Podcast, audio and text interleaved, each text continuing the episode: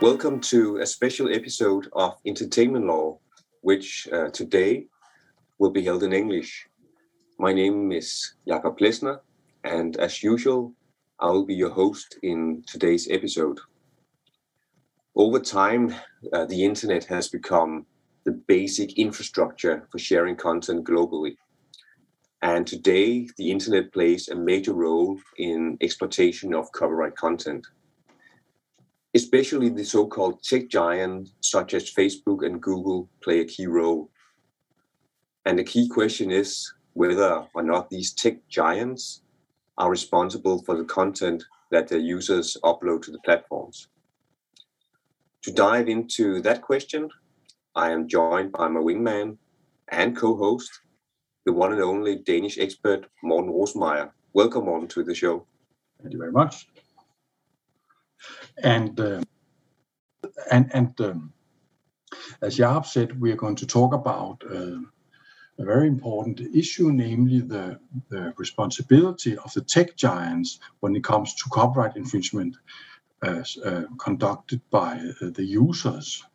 And um, uh, to um, to help us understand these things, we have one of the of the absolute um, leading experts on this field, in this field, namely uh, my colleague, Professor uh, Eleonora Rosati. Welcome, Eleonora. Uh, thank you very much, uh, Morten and Jakob. I'm very happy to be joining uh, you and your guest uh, in today's podcast, and I look forward to the discussion about this important and still developing topic. So, um, you know, you know, back in the old days, it was said that um, when somebody committed a copyright infringement on the internet, uh, the internet service provider, such as YouTube and so on, uh, was not liable for that infringement as long as they took down uh, the infringing material uh, as soon as uh, they learned about it. But now these provisions have been changed. Uh, in what way, and, and what do the new provisions say? Um, I would like uh, to answer uh, this question uh, by noting that before the legislation, what has changed is the internet itself. No, the rules that you are referring to were indeed adopted in 2000 in Europe. they are part of the e-commerce directive, which was inspired, at least in this respect, by legislation adopted in the United States in 1998, the Digital Millennium Copyright Act. And back in that day it was believed that uh, um, providers of, of, information society services should not be made liable for infringing activities carried out by users of their services provided that certain conditions were satisfied. Um, the thing is that uh, uh, 20 years ago, uh, the internet was very different from how it was to, uh, it is today. Just to give some numbers, Google was created in 1998, so at that time it was just three years old. YouTube didn't exist. The social media that we uh, use today, uh, ranging from Facebook, TikTok, uh, Twitter, Instagram, uh, were not uh, there yet. So it was uh, overall a very different ecosystem. And of course, as technology has developed, courts and legislators at the national level have struggled to apply the uh, rules adopted in 2000 in a way that would be considered satisfactory from the point of view of all the stakeholders involved in the enforcement process.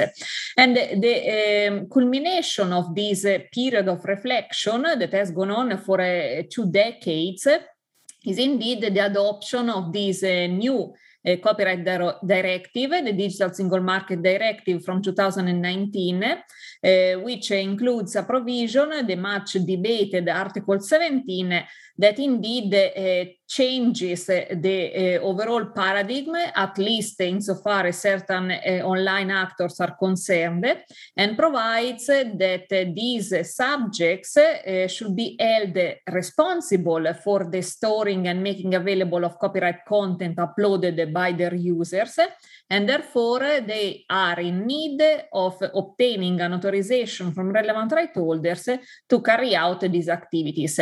But indeed, the rules that we are discussing today and that member states uh, will need to be introducing into their own laws uh, come at the end of uh, a process that has gone on for at least 20 years. But what you're saying is the old provisions weren't good enough. Um, but there was, I'm not. Uh, I'm not sure that we can be so blunt. Uh, what uh, has been problematic has been the application of these old rules. No, in the sense that uh, sometimes courts have struggled um, dividing between uh, providers that will be eligible for, for instance, the hosting safe, safe harbor and those that will not.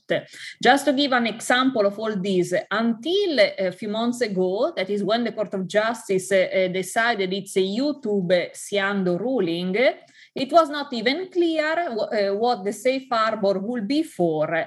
So, uh, just to be very practical, if uh, there is an internet uh, subject, uh, a hosting provider um, that performs directly an illegal activity, can it still be considered eligible, at least in principle, for the hosting safe harbor? This is, you know, a very basic question. Yet, for these 20 years, the response has not been a unitary one.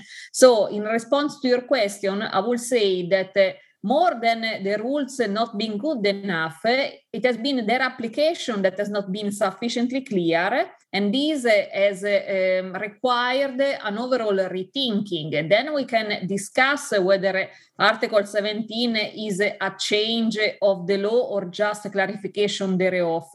But I would say that the need for the legislator to uh, stepping up has been due to an inconsistent and uh, sometimes confusing application of the rules that were in place uh, prior to the 2019 reform.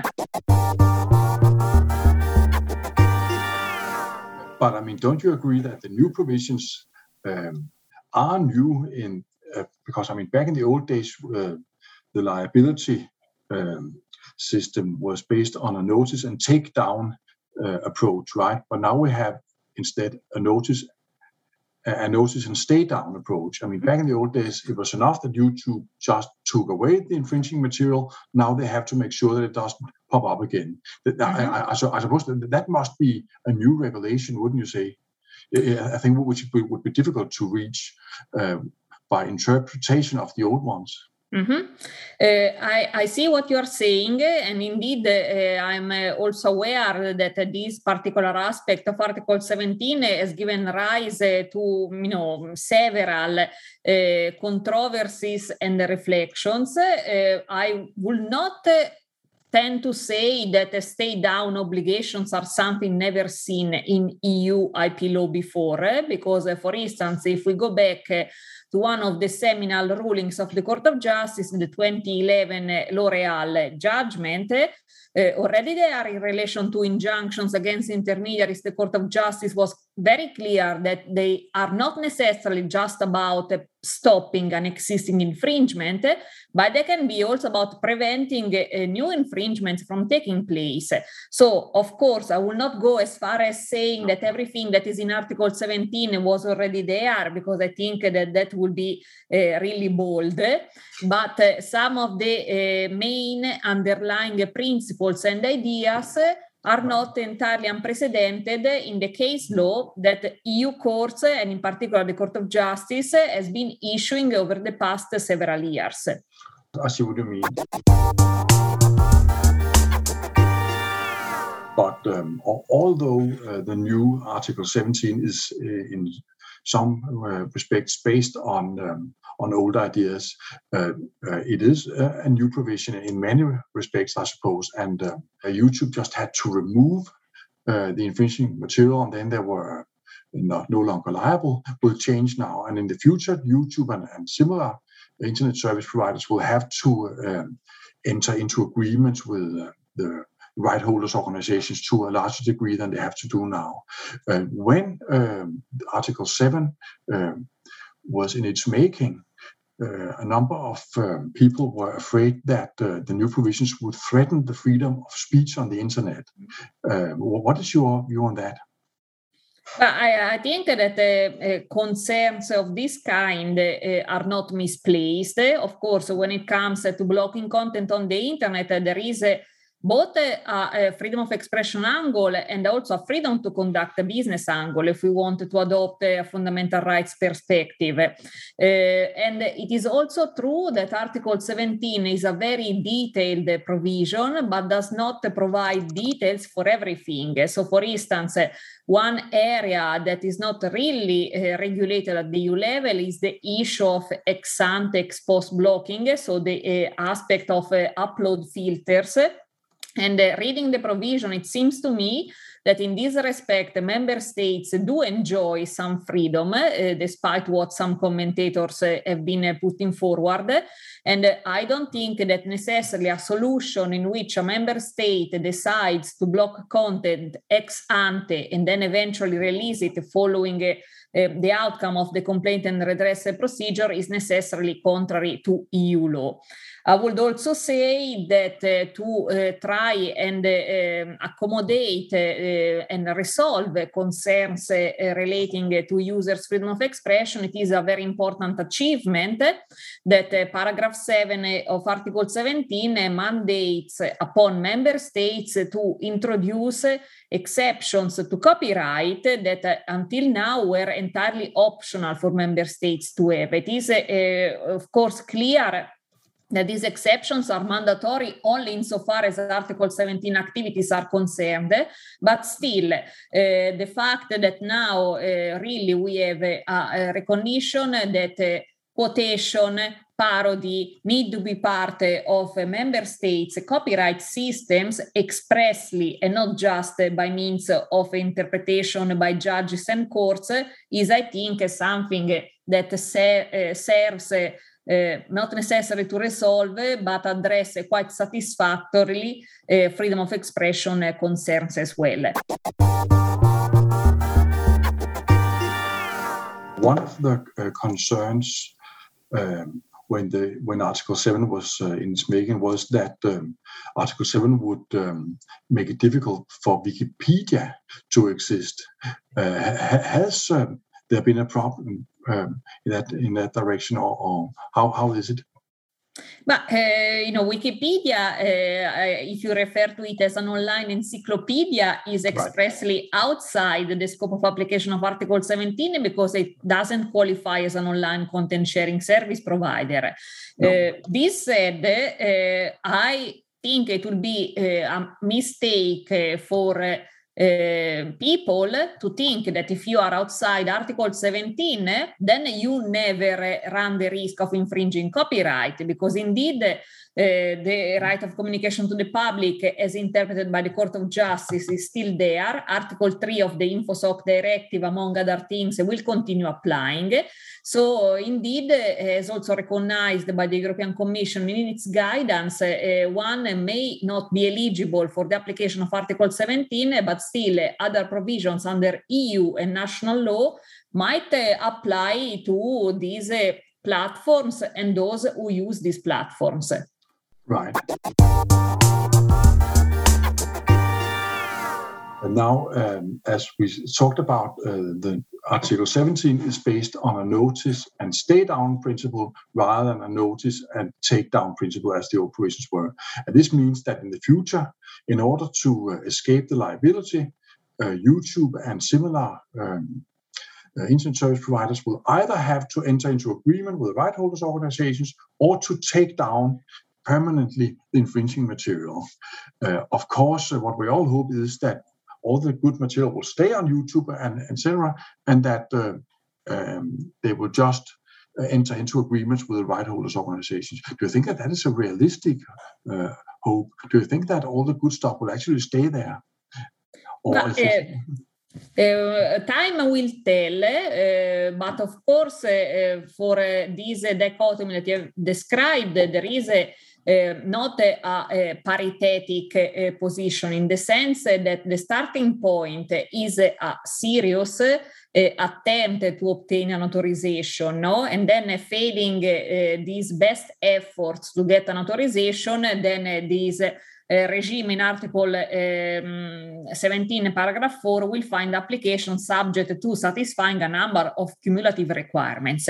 So th- that is important for people to be aware. I can also anticipate that the notion of best efforts will likely give rise to um, a significant degree of uncertainty across Europe uh, in this respect. there are even issues with the translation of the phrase. Uh, indeed, if, um, if, you take the Italian experience, uh, it has been long debated whether the Italian translation of best efforts, massimi sforzi, is even a literal translation of this phrase. So uh, I guess that we will be uh, kept occupied by this for years to come.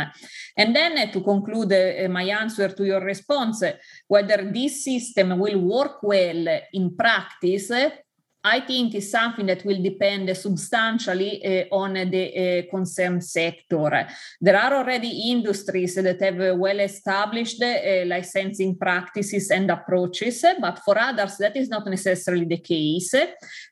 So that will prove difficult for OCSSPs to clear relevant rights, but also for right holders to be in a position to license rights, uh, because indeed of eh, eh, practices and approaches that are not there yet or were not there until the adoption of the directive. I will also like to add one final remark is that uh, it is uh, not entirely certain who will be caught within the scope of application of Article 17. Before uh, we discussed the example of uh, Wikipedia, for instance, no? Uh, but uh, if you look at the definition of online content sharing service provider, I imagine that there will be cases in which it is uncertain whether someone will be considered an online content sharing service provider. The notion of large amount is really vague.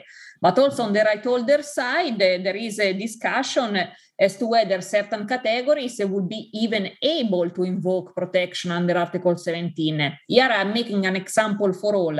Press publishers, uh, they will have this related right under Article 15, but they, can they still also be protected under Article 17? This is something that I think at the level of the directive alone is really ambiguous. And I know that it is a matter of discussion in certain member states. France is one of them. Uh, but all this to say that yes, licensing seems to be the uh, reference horizon, but in practice, it is likely that many questions will arise once indeed these new rules are in place across uh, the European Union member states. as Morten and you, Eleanor, talked about, uh, the purpose of Article 17 is to provide the right holders with a stronger position in invoking their rights for fair compensation um, when their work is used and distributed by others online. Um, some, even member states, uh, at least one I can uh, recall, have uh, criticized uh, Article 17 and said it might be um, in violation of the freedom of speech. And I'm, of course, uh, thinking about Poland. Uh, and there is a case pending before the court, the European Court of Justice uh, from Poland, saying that Article 17 is illegal. And uh, of course, that comes back to Morten's concerns regarding freedom of speech, etc., etc., things that we thought were regulated in a directive. Uh, what's your take on the Polish case uh, and uh, the outcome? What is your take on that? Uh, my take is that if I had to make a forecast, so a bit of you know crystal ball gazing, uh, I would be very surprised if the Court of Justice did not follow the Advocate General, uh, who in substance has said that Article 17 is not incompatible with the EU Charter of Fundamental Rights. And uh, I think that that is a, a right uh, conclusion on the side of the Advocate General, and it is expected that the Court of Justice will reason along substantially identical lines. Also, if we look at cases like YouTube and Cyando, which were decided under the pre-existing law, so the InfoSoc directive, is not that there the Court of Justice said that platforms cannot be liable for copyright infringement. So uh, the trend is there. Of course, it is a, a, a uh, different regime insofar as uh, the uh, fine details are concerned. But this is something that has been on, in the making for a number of years. And I find that at the end of the day, the balance that the EU legislature did strike regarding competing rights and interests, including freedom of expression, is uh, acceptable. It would be, of course, uh, for um, national courts to maintain the balance that has been agreed at the EU legislative level. Uh, what I think is more likely to happen in the coming years is that uh, we will be seeing uh, rather diverging transpositions of Article 17, with some member states uh, shaping the provision differently from what uh, was decided at the EU level, litigation reaching the Court of Justice, and the Court of Justice having to do, as it did for the InfoSoc directive, some uh, polishing uh, up of uh, member states' efforts and um, giving guidance as to what was and was not allowed for member states. So, to try and create this digital single market that for um, based on what we have seen so far uh, might be quite problematic to achieve considering the uh, diverse views that have been emerging at the national level. One of the things that I think is interesting with this new directive is uh, to what extent uh, Article 7 will um, uh, carry out the main objective of copyright legislation. I mean, well, why, uh, why, why is it that we have copyright legislation in the first place? If I may uh, ask you as an expert, what, what, what's it all for? Why do we have copyright uh, rules? The, the main purpose of copyright is, I guess, it depends on who you ask. because uh, indeed, you. if we look at the, the European Union, uh, historically, uh, what copyright is for has received many different answers across the various member states you know? and that is uh, also one of the reasons why harmonization has been so difficult uh, because i think it is uh, quite different to say that copyright is an author-centric system and saying that instead the copyright is a state granted incentive uh, so depending on your view on these i think you get many different responses as to what the copyright is for and what the rules should be about. I would say that if we look at the EU as a whole, uh, there is, of course, a principle of high level of protection that is enshrined in the InfoSoc directive. And uh, I think that has been looked at uh, with great interest by the Court of Justice over the past several years. In, with more specific reference to the EU experience, I would say that copyright is, put it really very simply, something that should not create undue differences across the European Union. So it is uh, in the EU system closely connected to an internal market rationale. So what Article 17 is about is about creating a rather unprecedented system because I'm not aware of any other country in the world which ended up legislating in a similar way to what the EU has done.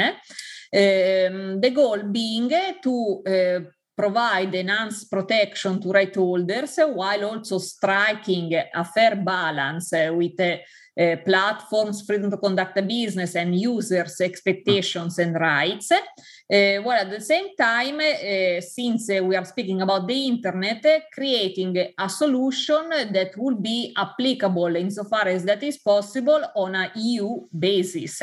So, if you ask me, what the goal is, I would say that it is this one. And uh, of course, uh, if the resulting national transpositions end up being very different, then I think it becomes also apparent that this goal has not been achieved. And uh, one might wonder is it um, are the EU member states to blame or is it someone else? probably it is a, a bit the member states, but in a greater part, it is an original sin of this directive, that it is indeed that of being a directive, because as soon as you go down the route of directives, then of course the national transposition becomes a new exercise of uh, shaping, reshaping, deleting, adding, etc. So probably it is a not a chance that uh, if we look at the next big things in the EU legislative landscape, here I'm thinking about the DSA and the DMA, the, the form chosen is that of a regulation. So probably also the European Commission and the other institutions have realized that with directives you can go in a certain way but if you're thinking about uh, indeed the digital internet uh, probably a regulation is the way forward. Of course, it is more difficult to get consensus on that,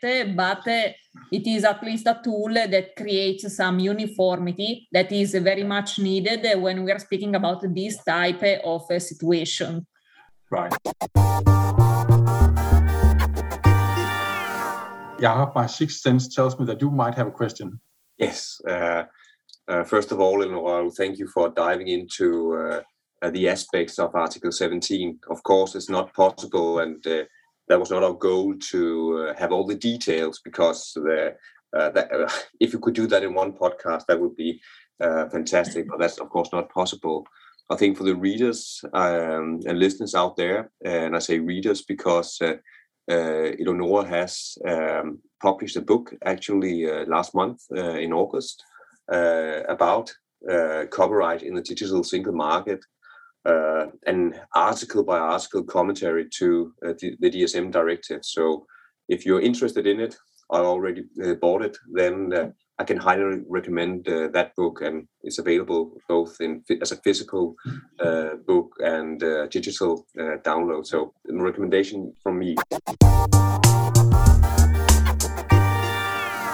However, I have a final question because um, we talk about these tech giants, and uh, well, the largest tech giants they're not from Europe; uh, they are all from the US, uh, of course, with Facebook and Google in the forefront. Uh, and talking about forefront, looking back, we have had legislation in Europe and the US which have been more or less similar. We had the e-commerce act, we had the digital uh, uh, Millennium Copyright Act in the US, which were basically, in my opinion, more or less the same. Um, do you think that the EU, the EU is at the forefront of the development regarding copyright infringements on these platforms owned by the tech giants uh, mm-hmm. uh, compared to the United States, or are we lagging behind? Who has the who is the front runner here uh, from a right holder perspective, a legislation perspective? But I think uh, that also based on uh, the you know mm, outline and time frame that you have provided, uh, Jakob, uh, it is becoming quite apparent that the European Union is no, no longer a follower, as it might have been the case uh, uh, 20 years ago, but it has become really a leader in uh, setting uh, new approaches to copyright protection on the internet. And what is interesting is to see that what is being done at the EU level is looked at with great interest whether it's something to imitate or something not to do, also in other jurisdictions. And here I would like uh, just uh, to give some examples. Uh, the United Kingdom is, of course, no longer a member state of the European Union. Uh, currently, uh, there is a, a, proposal for legislation concerning uh, online music streaming. And what we are seeing, part of this proposal is in very much part what is part of the DSM directive. so, contracts of authors and performers, liability of online platforms, uh, and the clarification of when the hosting safe harbor does apply. So the value gap is very much part of the UK discussion right now. Looking at the other side of the Atlantic, uh, not long ago, the US Copyright Office released its report on uh, Section 512 that indeed was introduced uh, through the Digital Millennium Copyright Act. And there it is expressly stated that they will be looking at with interest at how the Europeans will be applying Article 17. So it is not necessarily said that it will translate to legislative proposals or solutions in the US, but clearly the fact that we are looking at what is uh, going on in the European Union shows that this uh, European experiment is very uh, you know groundbreaking in many respects. If you look at other provisions of the DSM directive, Article 15. Uh, in Australia, there is now a discussion around uh, the position of press publishers. So, this directive contains many things uh, that are very innovative insofar as copyright policy and lawmaking is concerned. So, I think that this is something that sets a new course, also, you know, for the medium, if not the long term, insofar as digital copyright policy is concerned. Yeah, I can think of no uh, more questions. Can you think of any? No, I'm a bit optimistic right now. I think we should uh, stop the questions. I, I like the fact that the EU uh, seems to be at the forefront of the development, and we know more than that uh, Denmark is among the uh, the countries in Europe which have actually implemented um, Article 17. So uh, I think we can regard ourselves as uh, at the actual forefront of uh, this development here in Denmark. Yes. Hopefully. Um, yeah. Oh, yes. Um, Eleonora, thank you very much for joining us uh, here. It was very interesting uh, to talk to you. It has been my pleasure. So thanks so much uh, again for having me. And uh, I hope that we are able to meet in person in Copenhagen very soon, or in Stockholm, or uh, somewhere else in Europe. yes. Um, and thank you very much to the listeners too. Bye, Yes. Take care, everybody, and and most of all, be careful out there. Yes. Thank, Thank you very much. much. Bye.